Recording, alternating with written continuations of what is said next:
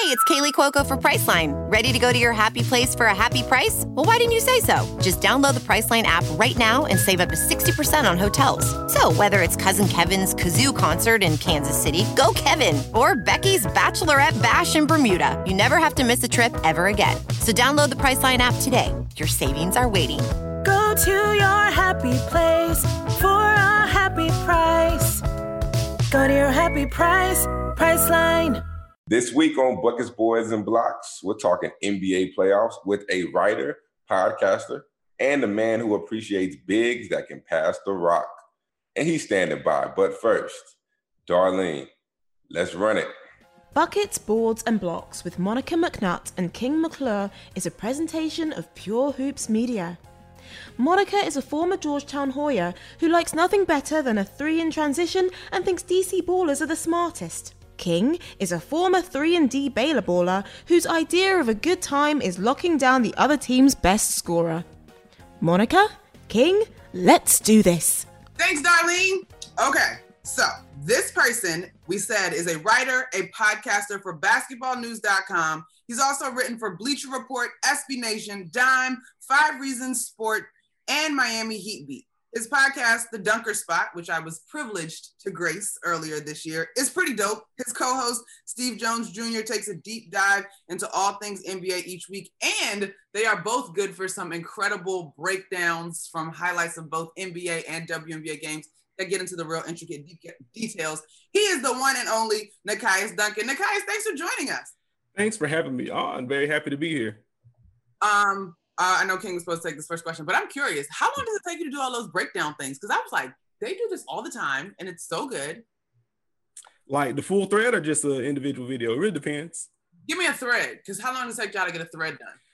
Oh Jesus, um, probably a couple of hours because I have a separate site up to have um like the game clips in. So it's kind of it's three tabs. The game is up. There's a separate site to get the clips and then it's Twitter to knock them out. So I just kind of go back and forth between those three tabs. So it takes quite a bit. Oh, okay. yeah. Well, well, let's jump into some NBA talk because I woke up this morning super lit. Guys, you might not know I'm from Dallas. So I woke up super lit this morning. Let me tell you why. Because my guy Luka Doncic went stupid last night. But what's up with the Clippers? Like I, I was good with the Clippers. Like, is it was it Doc or was it just PG and Kawhi? Like, I, I, what's up with the Clippers? I think the most important thing here is that the Clippers just don't have an answer for Luka. Mm. Like, the switching isn't working, or I should say, the soft switching definitely isn't working. They're allowing Luka to kind of dictate whatever matchup he wants to go after. And then the Clippers are left scrambling from there because he always picks out like the smaller guy or the, just the flat out worst defender on the perimeter. And once he's able to gain an advantage, he can fling passes across the lot. He can't finish at the rim if it's a smaller dude on him, puts him on his hip, he posts them up. And the Clippers just don't know what to do with that. And once you combine that with the fact that Dallas is hitting just about everything from three, it's just an avalanche. What? Who'd you pick in that series? I picked the Clippers in six. All right, Clippers in six. Uh, do you now predict that to go otherwise? I mean, it's, it's going to take more than six. Uh, I'm feeling a little bit uneasy about it, honestly. I mean, I guess the encouraging thing is that the Clippers were able to score at a pretty high rate in game two. And they did not score well against Dallas during the regular season series at all, even in one of the wins. Like, I think they only got up to like 109 points in that win, if I remember correctly. But they got to figure out something with the defense. Like, I don't know what the answer is. Like, I lost my mind. I was able to catch um, the back end of that game in particular or for game two, since I was watching the Lakers Suns game first. The amount of time that I've seen a point guard matched up on Luka is infuriating. to have to have Reggie Jackson on the court with another small guard, like you can't have Reggie you can't have Reggie Jackson and Patrick Beverley on the court at the same time. But like listen, you, but listen, but listen, but listen. Here's my thing. We got a team full of quote unquote defenders. You got Patrick Beverley, you have Rajon Rondo, you have uh, Kawhi, you got PG, you got Serge Ibaka. These guys have been known for their defense. So I, I don't understand like how they can get cooked this bad by Luka. Is Luka that good? Or, or, or, is it just the scheme or what? Because I, I'm not understanding when you have those caliber defenders, those who made a career off of playing defense, and they are getting cooked two games in a row. Let's, let's talk about that a little bit. Uh, I mean, the short to answer all those questions, the short answer is yes, because it's a little bit of all of it. like, it's cool to put Kawhi Leonard on Luka Doncic, or it's cool to put Paul George on Luka Doncic. But that doesn't matter if you're going to switch literally everything, because all Luka's going to do is call for a small guard to screen for him, and then with no resistance at all, they're just going to switch the matchup. So it, it just kind of neutralizes what PG or Kawhi can do on ball. And that's why I made a point at the end of the show. It's not necessarily the switching, it's the soft switching. Like it's fine to switch actions if a screen is set and you want to keep things in front. If a guy just walks into the general vicinity and then you switch the matchup anyway, there's no work being done. And then Luka is just able to establish a rhythm. Like that's what happened in game one. Like it wasn't necessarily that Zubac did a bad job on him. It's that Zubac is going to give him a little bit of cushion because he's a five. And the Clippers did not make him work at all to get that matchup. And once Luka got going on those step backs and the ridiculous shots he was making in the first quarter, it was just an avalanche for the rest of the game. So game two, it's mostly the same thing. It's Luka just running a high screen and roll, picking out whatever matchup he wants, and the Clippers are just giving it to him on a platter. He establishes a rhythm, and then once you start sending those late doubles that didn't really work, or try to mix up the coverages there, he's able to make passes, and the shooters get in rhythm. And once everyone's in rhythm, there's only so much you can do. Mm. So you're saying that the Clippers just need to make a schematic physical adjustment and are not necessarily of the camp that this team just doesn't have it in terms of competitiveness, grit, and all those things. Yeah, I think it's more scheme to that. Like, I don't think they're going to. I don't think they're folding mentally or anything like that. It's just they're not putting enough pressure on Luka. Like, I think it's fine to switch because you don't want to play drop defense against him. Like, he's just too good of a passer to make that work. Mm-hmm. And like even with the traps, it's really coming down to timing. Like if it comes too early, he's able to see where it's coming from. You can pick it out. And if it's coming too late, then your defense, like the backline rotations behind the trap, aren't necessarily great. So they need to tighten that up a little bit. But it's just the switching. Like if you're gonna switch, only switch when you get hit with a screen. Mm. Like that's fine. You mm. can't you can't just they are giving it up way too easily. All right, you mentioned the game that you were watching, like most of us last night. And, and, before we let you go, make sure we get into this idea of the changing of the guard in the NBA because I think this is a really unique year, unique time, especially as we see these guys what all under 23 kind of asserting themselves in big time moment, moments. Luka, Trae, Ja, um, Donovan, maybe when he gets back. Anyway, Lakers Suns. Lakers evened it up yesterday. I have maintained that AD has to be the catalyst defensively, almost I wouldn't say more important than offensively, but I think if he's playing well defensively, you see more energy on the offensive side of the ball. He's a little bit more consistent. And so yesterday he comes out and get that block on DeAndre Ayton early in the ball game. Mm-hmm. And the Suns still fight. Cameron Payne was excellent in the absence in the absence of CP3, but I, it just feels like if games continue to be close with this version of LeBron and AD awake and focus, it's not gonna be enough from the Suns? Uh, the Chris Paul injury hurts, and that's an incredibly dull thing to say, but you needed that level of shot creation and playmaking to kind of complement what Devin Booker does. And with Paul basically playing with one arm, like Cameron Payne did have a great game. Cameron Payne is not bending your defense. Like he's just not top notch priority. The Lakers aren't going to shift a bunch of attention to there. If he bombs away from three or whatever, they're just going to tip their cap and say, "Well, they beat us." With a guy like Chris Paul with his ability to pass, it makes it a little bit more difficult to send those double teams to Devin Booker like they have through the first couple of games because you have to worry about Chris Paul kind of dicing you apart on the second side of the floor. And now you eliminate that. Uh, that's just a tall task, man. Because like Devin Booker can cook Kentavious Caldwell Pope. He's a fine defender, but like Booker just better. But once you start sending doubles and then you kind of rotate behind that double and you're not scared of anyone else, and you already have like AD at the five on the back line, you have LeBron James roaming the passing lanes or whatever, it you're asking a lot. And it's not like the Suns get a ton of easy baskets anyway, because they are a team that likes to walk it up and kind of grind in the half court. Mm-hmm. And that is right in LA's wheelhouse. They are fine with kind of slowing things down because on the other end of the floor, they could post LeBron up whenever, they could post Anthony Davis whenever, they can run pick and roll between those two. You can have a small guy screen for LeBron whenever he wants to, and just kind of dissect it that way. So if you're getting into a half court battle with the Lakers, as wonky as their defense has been, they have two built-in options that you can't really defend. And I the Paul injury just stinks, man. Yeah.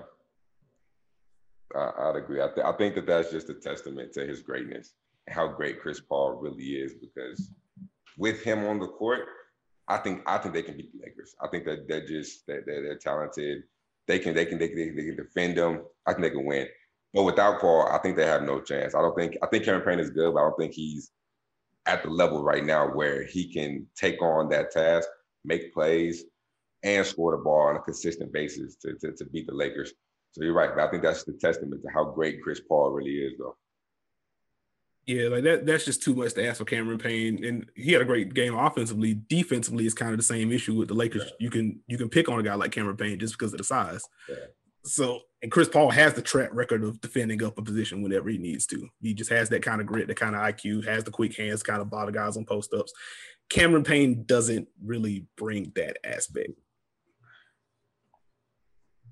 Definitely different. All right, let's keep going through the West. Um, dang, Chris Paul, I feel like he catches the worst breaks in the worst time. Like, it just blows. For real though. Um, like I still I still contend that things could have gone different in that Houston Golden State series if he didn't get hurt. But anyway. Um who else in the West? Okay, Nuggets Blazers. This is I think the Nuggets Blazers and Heat Heat Bucks were the two series that had me most like, ooh, I don't know how this is gonna go. Mm-hmm. Uh Blazers game one. Nuggets obviously respond. Terrific game from Joker. Michael Porter Jr. continues to take big time steps. What do you like or not like here on that matchup, Nekias?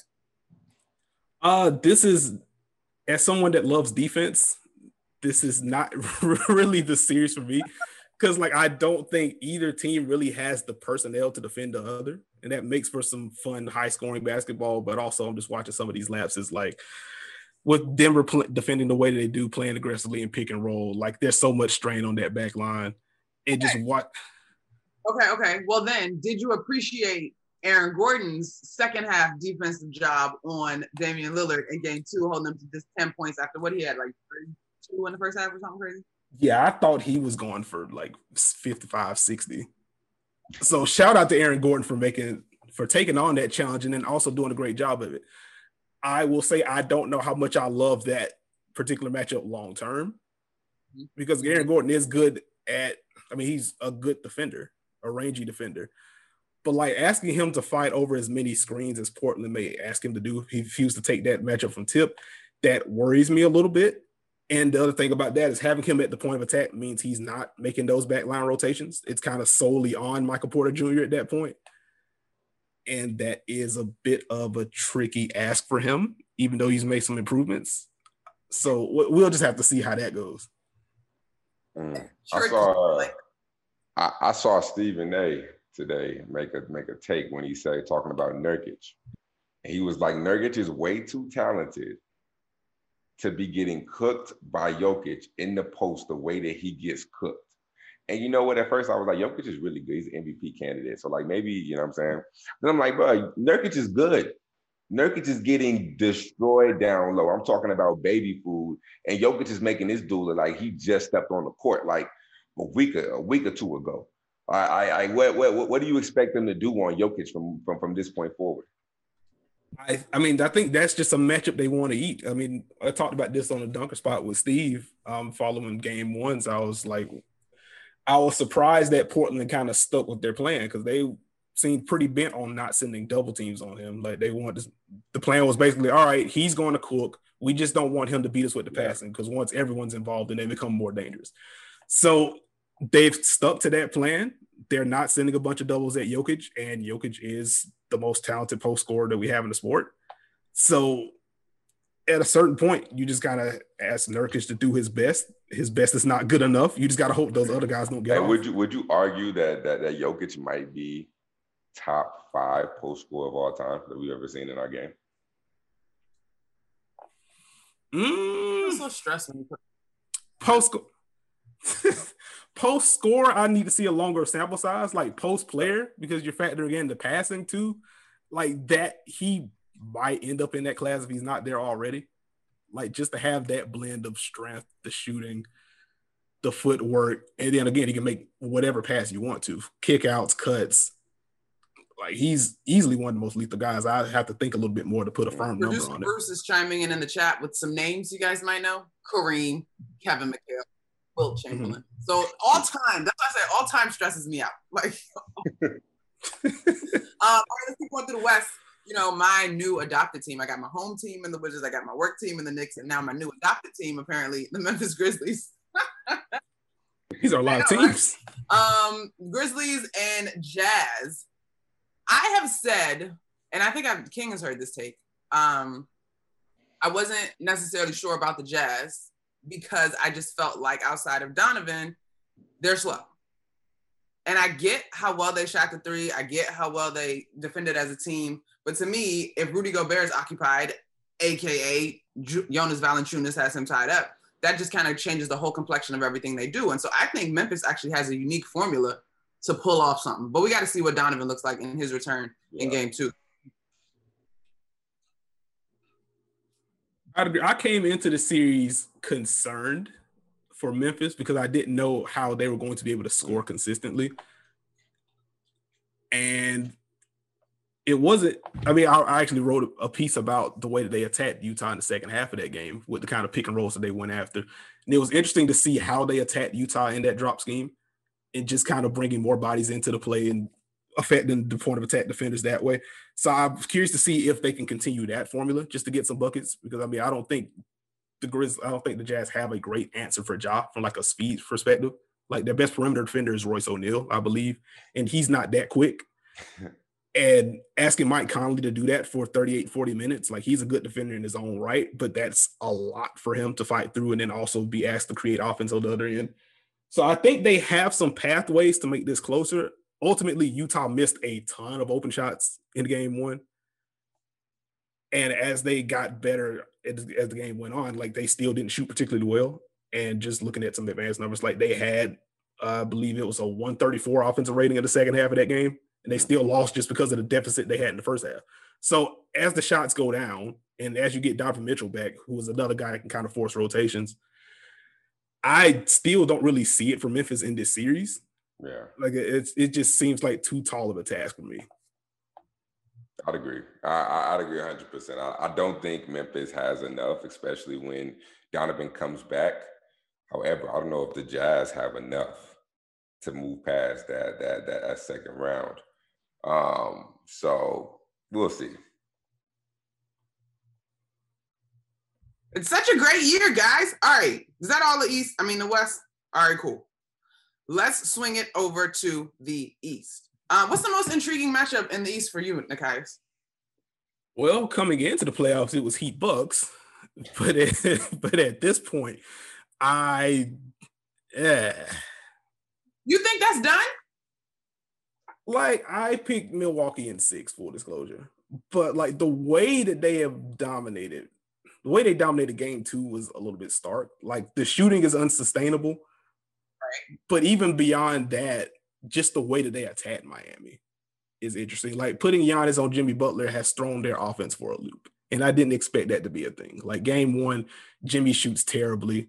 I felt like there were, I mean, he missed a lot of shots, obviously, but also I felt like there were some pockets in pick and roll in particular with Giannis guarding him that he could have attacked and he just didn't. And then you had Bam being as passive as he was and then game two, like the floodgates just kind of open. So I don't know if there's anything. I don't know if there's much to take from that game, but the adjustments are still there. Like they still have Giannis on Jimmy. That's mucking things up. They're playing that deep drop against Bam kind of daring him to be aggressive, and he hasn't been. And then on the other end, the Bucks look a lot more comfortable just hunting out mismatches. Like anytime Kendrick Nunn is on Khris Middleton, it's a clear out and it's a double and then it's a kick out. Or if it's not a double, then Khris Middleton's getting a bucket. Um, Giannis is just kind of abusing guys in the paint still. I don't know if Forbes is going to shoot like that again, but the looks are going to be there if they're going to involve him in those dribble handoffs or just have him trailing in transition like that. So, like, I don't feel like the Heat have really gotten their legs under him in this series. So I, I'm just worried about how that's going to continue to go. Uh, I had Bucks in seven. I did. We agree on the Bucks getting out, but eh, they, yeah, they've been more dominant than I anticipated. I just think the Heat are just too prideful of an organization. They got to get at least one at home. I, I don't think it's gonna go this way the rest of the way. I don't know what you're thinking. Uh, I, I think it's pretty much. Uh, I ain't gonna say over, But I, would probably say Bucks and five to be honest. I think the way they dominated the game too was just it, it was good. It's gonna it's how the series probably gonna go for the rest of the for the rest of the time. He'd probably get one because you're right. They are kind of like gritty and tough, so they're not gonna go outside like that. So I say Bucks and five, maybe six. Woo! Woo, woo, woo. All right. Uh let's knock this one out. Celtics, Nets. Poor Bruce. Poor Bruce. Uh I tell you what, what have you thought about the continuity that the Celtics or not Celtics, excuse me, the Nets have given? It's okay, Bruce. It's okay. Um the continuity from the Nets, even the defense, particularly in game two. I saw some passing stat yesterday that suggested their defense in game two had been some of their best all year. I mean, cool, I guess, is kind of my, take, my takeaway. Like, I just don't know to do what to do with this version of the Celtics. Like, I, I went full disclosure, I went Brooklyn in five because I figured Tatum would have a game, and I guess that's still on the table. But like, I don't love what I've seen from Kemba, and he's needed to be that second guy to give Boston a real shot. Tatum is having to work incredibly hard. Like they've tried to go after like Blake Griffin on switches and stuff, but ultimately it's still a lot of jumpers for Tatum, and he's still seeing a lot of bodies whenever he does decide to drive, and there aren't many players to trust. And I end up tweeting this during game two. Like, I don't understand what Evan Fournier did to Brooklyn. I I have there like Kemba was on the floor, Jabari Parker's on the floor, and like Brooklyn every time down, it's like, all right, let's run the screen, let's get Evan Fournier into play, let's attack him. And I'm just like, what did he do? It's just, it's just kind of it's just kind of rude what they done to that man. But on Brooklyn's standpoint, like I like that they're playing. They definitely had more of a cohesive plan in game two than they did in game one. I feel like they settled a lot, and it just didn't matter because they out talented Boston, which they should do for the rest of the series. But the defense of intensity did pick up they were able to flow a lot easier in game two. Joe Harris just shot the leather off the ball because there's only so much attention you can pay to him when you have Kyrie and Harden and KD on the floor together. So good for Brooklyn. I'm just kind of, I'm just kind of tired of seeing Boston at this point, to be completely honest with you. Like this is a wounded animal. I got same thing. Oh my look, this is my take. I think Boston picking up Evan Fournier was probably the worst, one of the worst decisions that they could have done.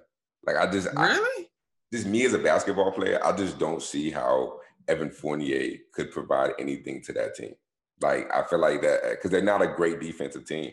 And I feel like you put uh, Fournier in, he's not a great defender, great great defensive player. He's a good offensive player, but he just provides another offensive player with no defense. So like I just don't see what his addition to that team really was. That's just my take though like I think uh, obviously before Jaylen Brown gets hurt and everything just gets thrown for a loop. Like I get the appeal of getting another wing scorer in there to kind of complete their smaller lineups. Because I think with the loss of Gordon Hayward, they were a wing short when they wanted to go so when they wanted to go small. So getting a guy like Fournier that can work on or off the ball, you know, doesn't take a bunch of touches out of the hands of Tatum or Brown. Like I think there was a fit there. And now it's just he kind of has to be number two, number three. And that's not necessarily him. And Brooklyn is also just the worst possible matchup Boston could have drawn. So it's, it's also kind of exacerbated that way. And also, Fournier only cost him what two second rounders? Like I think you, that's fine. Yeah, I mean, yeah, what you got for him is worth it. But I just think you could have went another direction, and it would have made this team a little, a little bit better. I feel that, like losing out on Aaron Gordon to Denver, like I think yeah, he would have, like, he would have helped them a lot. Like, like, like that, that would have been a good a good pickup for these guys. I feel that. I feel that. Okay, so we we all are in agreement on that one. Pretty much said and done. Um, let's stay in New York. Knicks Hawks, and I know I we had texted a little bit about this because when I saw your pick, I was like, oh, what's what's talk to me about this? Uh, Trae Young game one. Trae's a problem. I guess Trae is to the Knicks what Ja is to the Jazz potentially. Um, what do you like here and why? I'm curious to see if Thibs is going to adjust on defense. Me too. okay. that like that's really what I'm going to be looking for in game two, and really just the rest of the series because the Knicks have their base defense, right? Like it's dropped, but they're kind of playing their bigs closer to the level of the screen. You know what pockets are going to be there. Pull up slash floaters are going to be there. You know how they're going to pre-rotate on the back line. You know what corners, what particular corner skip's going to be there. The issue is that if you're giving a playmaker like Trae Young those predetermined reads, he is absolutely going to pick you apart. It's just going to be that it's going to come down to shot making because there's only so much you can do. And that's why it was fun watching that fourth quarter of the game where the Hawks go, they go double drag and get looks out of that whenever they want to. New York gets one stop. I think it was a Derrick Rose. It was either a block or a steal from Derrick Rose. And it's like, all right, cool. We're gonna run some Spain pick and roll now. They do that three straight assists, three straight three balls. And it's just like, well, well, not three straight three balls. It was the lob to Capela, and then two three balls. So it's just like you're giving Trae Young, like you're you're giving Trae Young easy money basically. And then if you stuck. You're right. I'm sorry to cut you off, but you're right. so like there has to be um, some. but here's my deal. What is the adjustment though, right? Like, because I questioned whether or not there's got to be some sort of trap, and I'm not saying this every time, but mm-hmm. pick your spots. You run two, and hope that your size clouds his vision. Um, or Alan Hahn in our pregame stuff, he actually said let him shoot because his percentages from three have been down, and his teammates get frustrated if he just flame throwing and missing. So, what what would you see as an adjustment? Um, I think knowing Thibs and generally how aggressive he wants to play it, like if there's going to be an adjustment, I would imagine there's going to be some traps because the dirty secret there is that like John Collins isn't a great passer on the move, Clint Capela isn't a great passer on the move. So like, I think there is some room there if you trap him you know, as they're running like double drag or whatever, you get the ball out of his hands and he has to release it to the middle. Like I think the Knicks will have time to kind of rotate behind that because neither of those guys are quick decision makers or good passers on the move. So even if they do make the kick out, pass might be a little bit out of their shooter's pocket. They have to, you know, reach out to break the catch or dip down low, break the catch, and by the time they're ready to shoot, the Knicks are very good at closing out. So maybe that's your answer. But even with something like that, again, Trae is incredibly smart. So you I don't think you can just do that like eight or nine times in a row. Like you have to mix that in. Yeah, yeah mm. for sure. For sure, for sure, for sure. Um, okay, who else in the East? Wizards, Sixers. This isn't quite on the Boston Celtics level for me, but I definitely don't think the Wizards got enough to stop the Sixers at all. Yeah. Yeah, they don't they don't have enough wings. I think that's really what it boils down to. I mean, like they don't have a great answer for Joel Embiid to begin with. But when you don't have an answer for Joel Embiid and also you're starting three guards and also Tobias Harris has come to play, like yeah. at a certain point, there's only so much you can do. And like Washington isn't a great defense to begin with. Like they were mm. be- much better over the last month and a half of the season. But in general, like they have some very obvious weak points. Starting three guards against Philly is just asking to get mauled. So as long as as long as Philly gets back in transition, like I also don't know how the Wizards score enough in the half court to really bother them that way. Like Bradley Beal has been incredible. It just hasn't. He's been incredible in the regular season matchups too, and it just hasn't mattered. Yeah. Yeah, for sure, for sure. Um. Okay, am I missing anybody on the East? There's so many games, there's so many things happening. No, we went through all four, right? Yeah, I think I think we got it. I think that was it. Um. Okay. So, all right all your picks, whatever, all things considered. One, two, skip around. Who do you like in each side's finals? Western Conference Finals first. Ooh, putting me on the spot. Um, come on, dunker spot. Yes, the dunker spot. oh man, I don't like this at all. Okay, uh, I I'm trying to remember what the seedings are. I think the Mavericks Clipper series is the four or five, right? Yeah. Yes. Okay, well then, yeah. If that's the case, I'm. I was looking at least coming into it. I was looking at a Clippers Lakers conference finals since they're in different brackets. Okay. And in the East, probably Philly, Milwaukee. Oh, so you got who's who does that mean? That means Philly takes out the Nets or Milwaukee takes out the Nets? That means Milwaukee takes out the Nets. Mm. I've been I've been on the Milwaukee train all year long. Like I believe in their top end talent. I like the fact that they've actually made adjustments throughout the regular season. They've already made an adjustment that stormed Miami for a loop with going Giannis on Jimmy to start. So I I just believe in them, and I also don't think Brooklyn has an answer for Giannis at all. Like their best answer from a physical standpoint is whatever version of DeAndre Jordan this is. And we've seen how that's gone over the past two matchups. Mm. So I, I'm still very high on Milwaukee. Mm. Uh, I I don't know if I got them past the Nets though, because they don't have an answer for KD though. I mean, I, I do think with the Nets, obviously, do they have the stamina to get through? Like them dudes haven't played consecutive games. I don't like are they injury prone? That whole thing. Mm-hmm. Um, but I how do you see the, the Bucks dealing with KD, assuming that all of them stay healthy? Like I would imagine it's going to be a lot of Giannis on KD.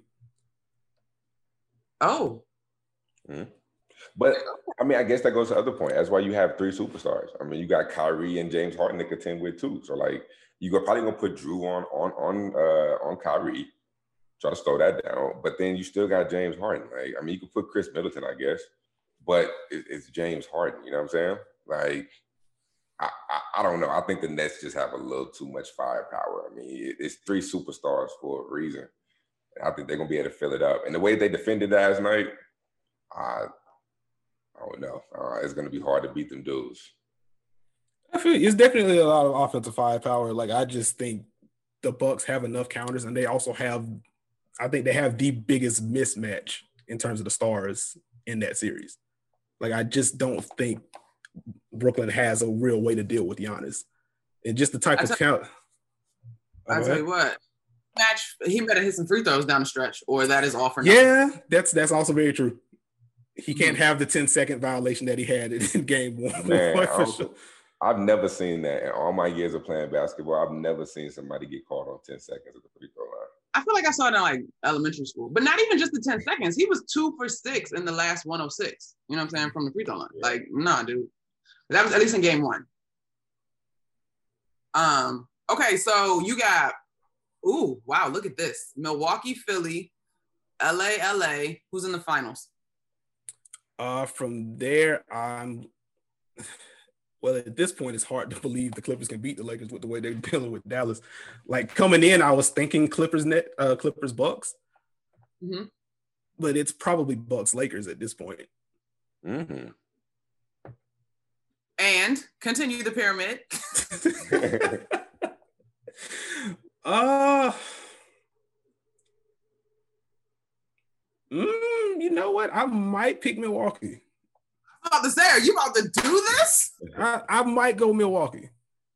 I, you know what? I, I, will say, even at points while the Nets were throwing, were like, whatever, figuring it out, so and so not playing. I did think that Milwaukee was up to something special. So I'm not. I, that's not wild to me. Yeah. Um, I just that. I mean, that Nets series. If they get past the Nets, then I'm probably all in on Milwaukee too. I just mm-hmm. don't know if they get past. Yeah, like I'm very fine with staking my, uh, you know, planting my flag on a, a loosely populated island. Like that's fine with me.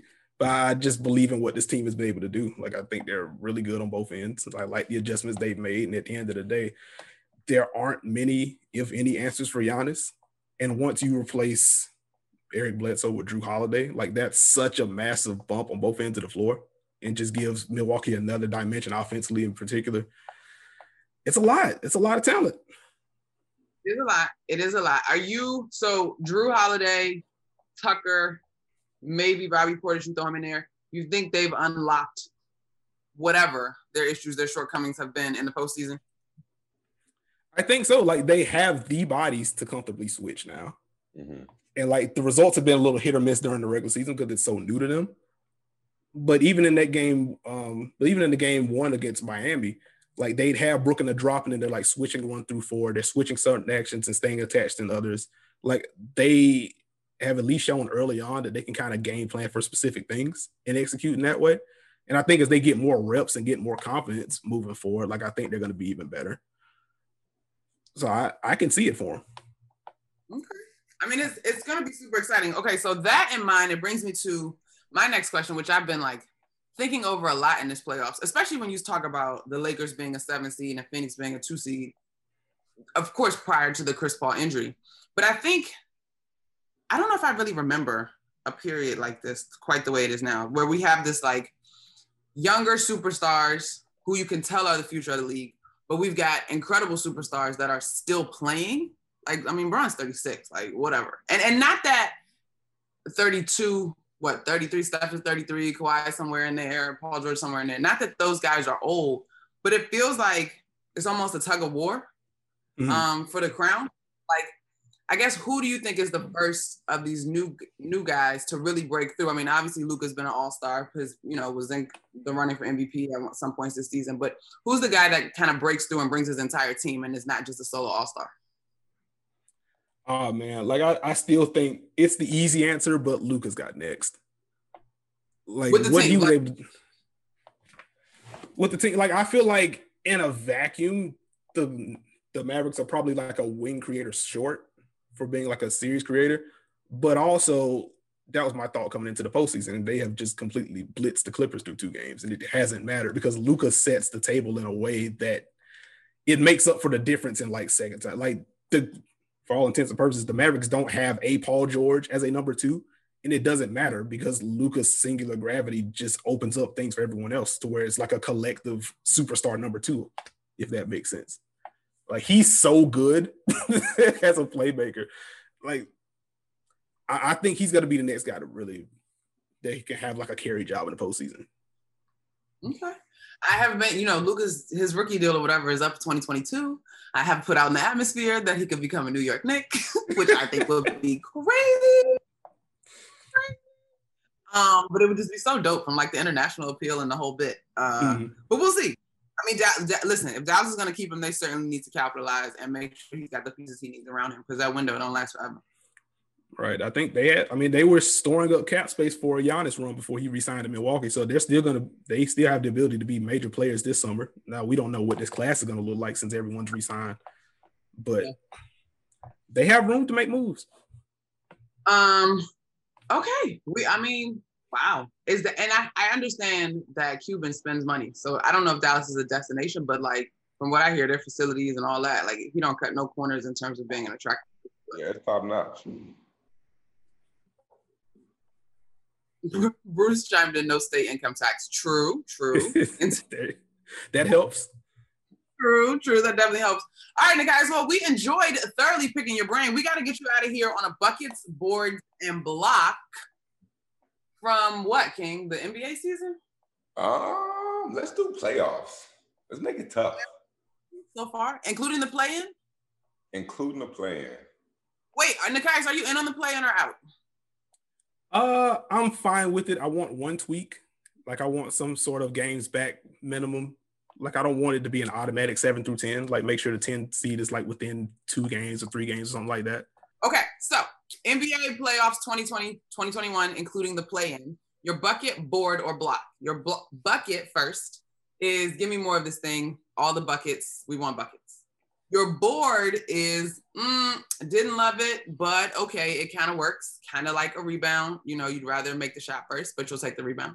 And then your block is that get that out of here. You don't want any more of that thing, Mutombo finger wag action on this year's playoffs. What you got? Got you. Okay, can I start with the block? Please, but whatever. It's uh, the world. You're the game. Okay, okay. If I'm starting with the block, def the soft switches. I'm so tired. I'm so the tired.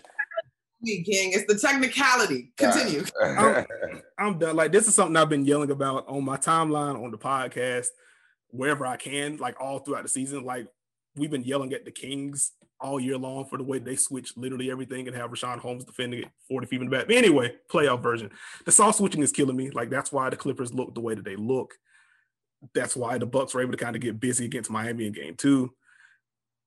Please fight over screens the bucket is just the the young talent showing out. Like I've really enjoyed what Luka's done, what Trae's done, what Josh been able to do. Like give me more of the young talent being on television, and hopefully the league does their part and continue to promote them, so we don't have like that's a whole nother podcast. But please promote the young talent that's out there that aren't necessarily in the major markets. I think that's dope. That was dope. Thank you to this week's guest, Nekias Duncan. Make sure you check out his breakdowns on Twitter. Follow him at Nekias Duncan or check him out at thebasketballnews.com. We wish him continued success in all of his ventures. Thanks also to our producer, Bruce Bernstein, our editor, Kristen Woolley, who makes all of us sound good. Please check out our Pure Hoops Media shows. This week, the Mike Wise Show features Mike and Bruce. Oh, wow, Bruce, look at you. Breaking down some early playoff action and rewriting a classic song in honor of Ja Morant. Full Court with Fisher and Kay has the best in college hoops. Catch and Shoot 2.0 with Otto Strong and Aaron Berlin has Jovan Buha of The Athletic breaking down the Lakers situation. BJ Armstrong is back with Eric Newman on the Pure Hoops podcast, which drops every Friday. And King and I are back next Thursday with a brand new edition of Buckets, Boards, and Blocks from Pure Hoops Media. All right, let's go. Time to stick the landing. Okay. Listen, everybody, please keep your guard up and go get the vaccine. Be smart and protect yourself and others when you're out in public. We are almost done with COVID. It's about to be behind us, so please don't let up. If you like Buckets, Boards, and Blocks, please subscribe, rate us, review us, and leave us a five star rating. It would mean a lot. Until we meet again, though, Monica, there's the basketball going on. So I'm gonna just go ahead and throw the oop like AD did to LeBron last night. And enjoy your hoops. Buckets, Boards and Blocks with Monica McNutt and King McClure is a presentation of Pure Hoops Media. If you're a woman over 40 dealing with hot flashes, insomnia, brain fog, moodiness, or weight gain, you don't have to accept it as just another part of aging. The experts at MIDI Health know all these symptoms can be connected to the hormonal changes of menopause. And MIDI can help with safe, effective, FDA approved solutions covered by insurance. 91% of MIDI patients get relief from symptoms within just two months. Book your virtual visit today at joinmidi.com.